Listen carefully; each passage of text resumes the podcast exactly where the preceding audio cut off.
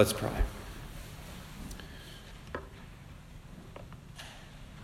Father, bless us from your scriptures. Send your Spirit down that He might illuminate them to our hearts and minds and give us great encouragement and build our faith and teach us to live by faith. We pray in Jesus' name. Amen.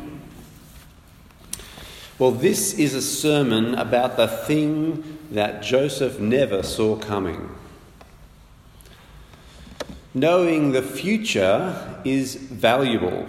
Right now, there are massive computers running complex models of the future the future of the weather and the climate, the future of the financial markets, the future of the COVID pandemic. And they do this so that we might prepare for what we think is likely to happen next. Knowing the future, we can prepare. We can prevent getting caught out by the bad stuff. We can profit by being ready to catch the good stuff. But the future does not give up her secrets. Some things may be pretty predictable in the short term, but the biggest impact events are almost completely unpredictable especially at long range. Pandemics are a classic example. Here we are in the midst of one, droughts are another. But despite the fact the future doesn't give up her secrets to us easily, nothing is secret to God. He does not need big data and AI algorithms. He knows the future because He brings it about. God is He who accomplishes all things according to His counsel and will, we hear in Ephesians 1. But God is not in the habit of giving previews of the future to us. And yet, in today's passage from Genesis, He does. He reveals to Pharaoh and to Joseph that a seven year famine is to come upon the land of Egypt. It won't happen for seven years, but it is coming. And so we might ask, why? Why does God give this warning in this way? So today I want to look at the story. I want to think about that question and have some reflections on it at the end. So let's begin with the story, and it might be great if you had that open in front of you. It's the story of an exaltation that Joseph didn't see coming. Or you could think of it as the story of a helper that Pharaoh didn't see coming.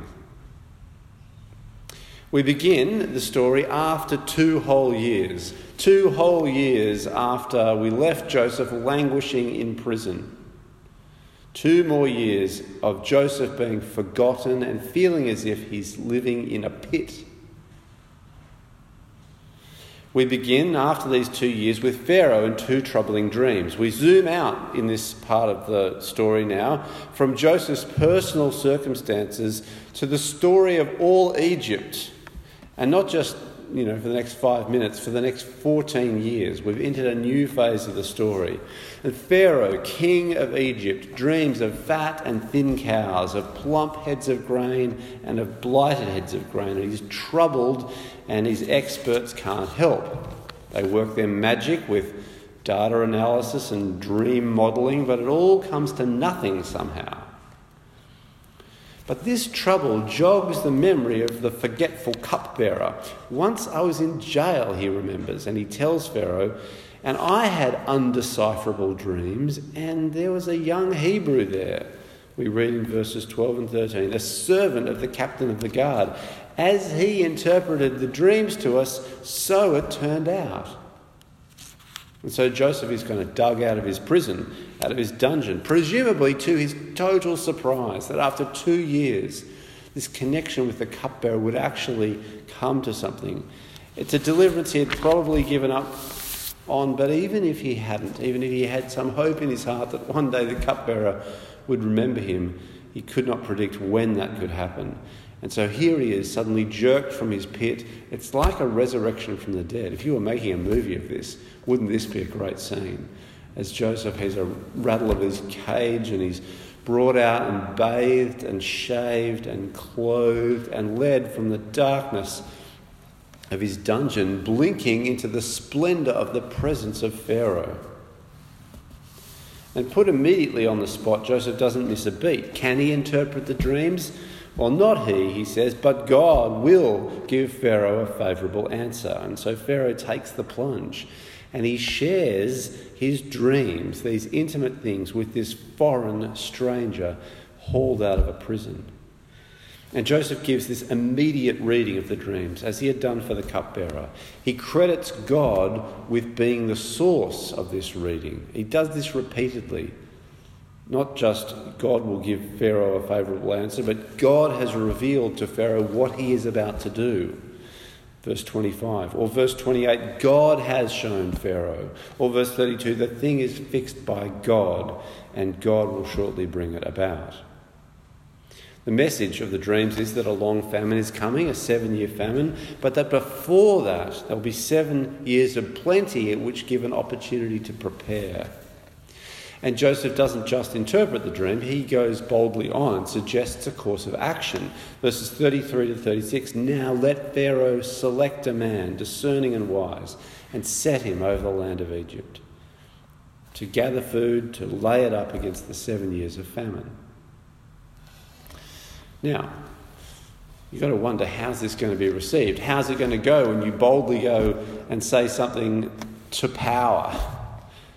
You know, for John the baptizer, when he confronted Herod with something he didn't want to hear, it did not go well. And so Joseph might be trembling a little in the presence of Pharaoh to think, how's Pharaoh going to take this?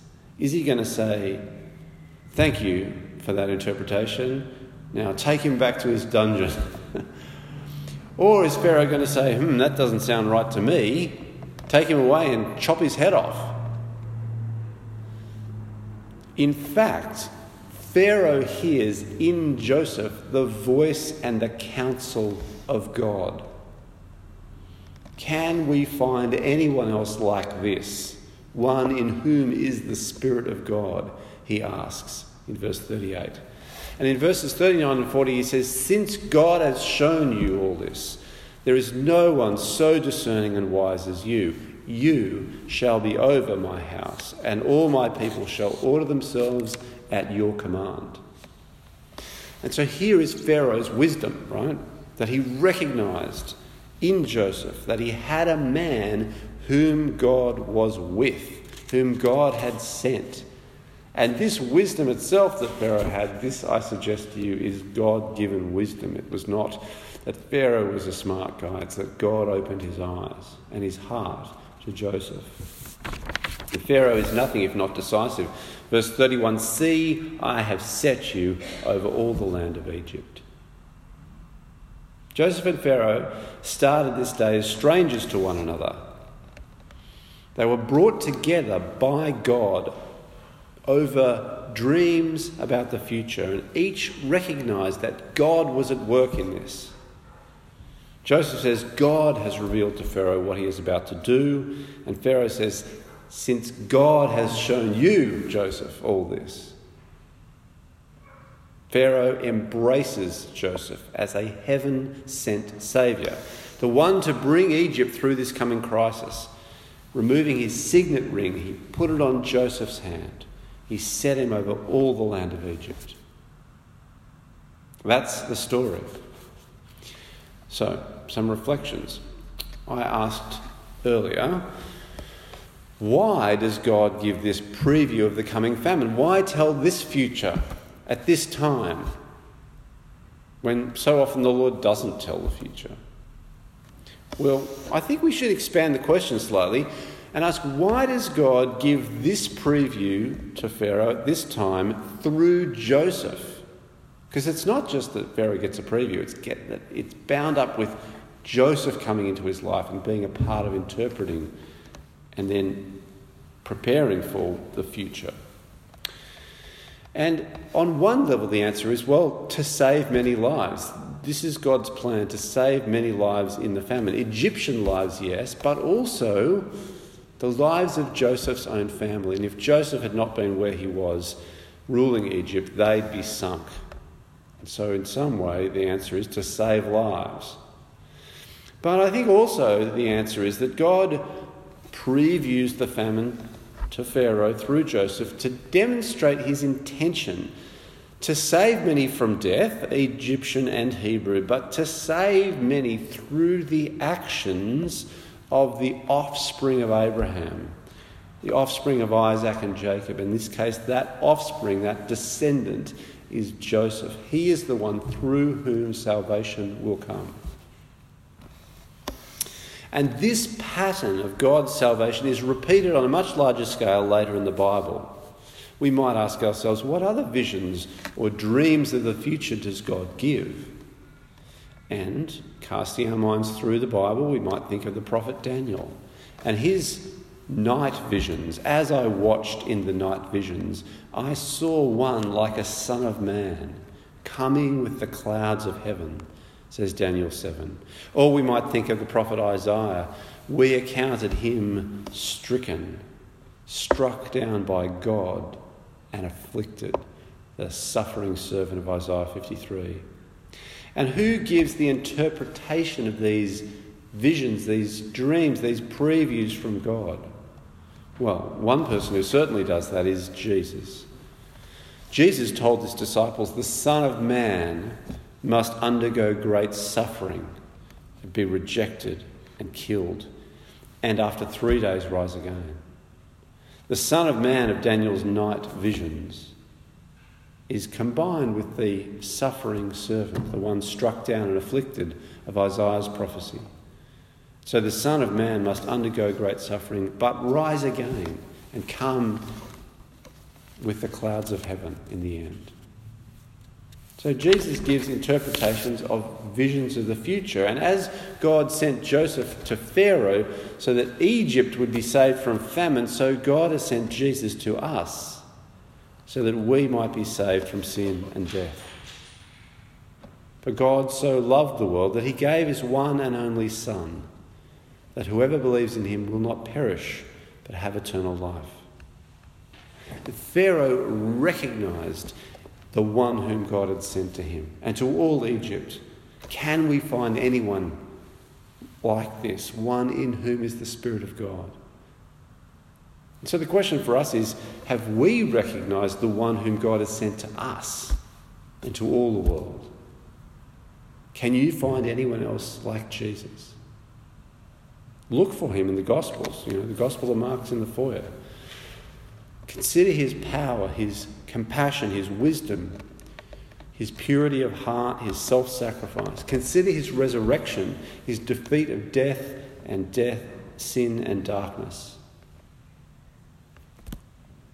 Pharaoh, Pharaoh recognized the one whom God had sent by making him the boss. You, he says to Joseph, shall be over all my house. I'm still Pharaoh, but you are the boss. Take my signet ring. Say what we must do. The question for us then is have we recognized God's Saviour Jesus by making him the boss? Have you set Jesus over your house? Have you given him your signet ring so that he is the one who exercises authority in your realm? Today, tomorrow, this week, how could you do that better? How could you better learn his ways? How could you better invite him to show you what needs to be done in your life? How could you better trust his wisdom and teaching where it might be hard for you to do that? How could you better return to the path of obedience? Return your signet ring again and again to him. I'm setting you over my house. Because the path of obedience to him is the way of salvation. As listening to Joseph was salvation for Pharaoh and for Egypt, so listening to Jesus is our salvation. It is in embracing the one whom God sends to save that we ourselves are saved. Let's pray. Father, we, we praise you for raising Joseph up from the pit of jail to authority in Egypt so that many lives might be saved. We praise you for sending him to Pharaoh and to his people, that he was recognized and embraced. And we praise you for sending Christ to us and raising him from the pit of death to your right hand, so that many lives may be saved. And we pray that we would recognize and embrace him and follow him as our Saviour and Lord. Show us each what that means for us to be able to set him over our house and walk in his way of salvation. We pray this in Jesus' name. Amen.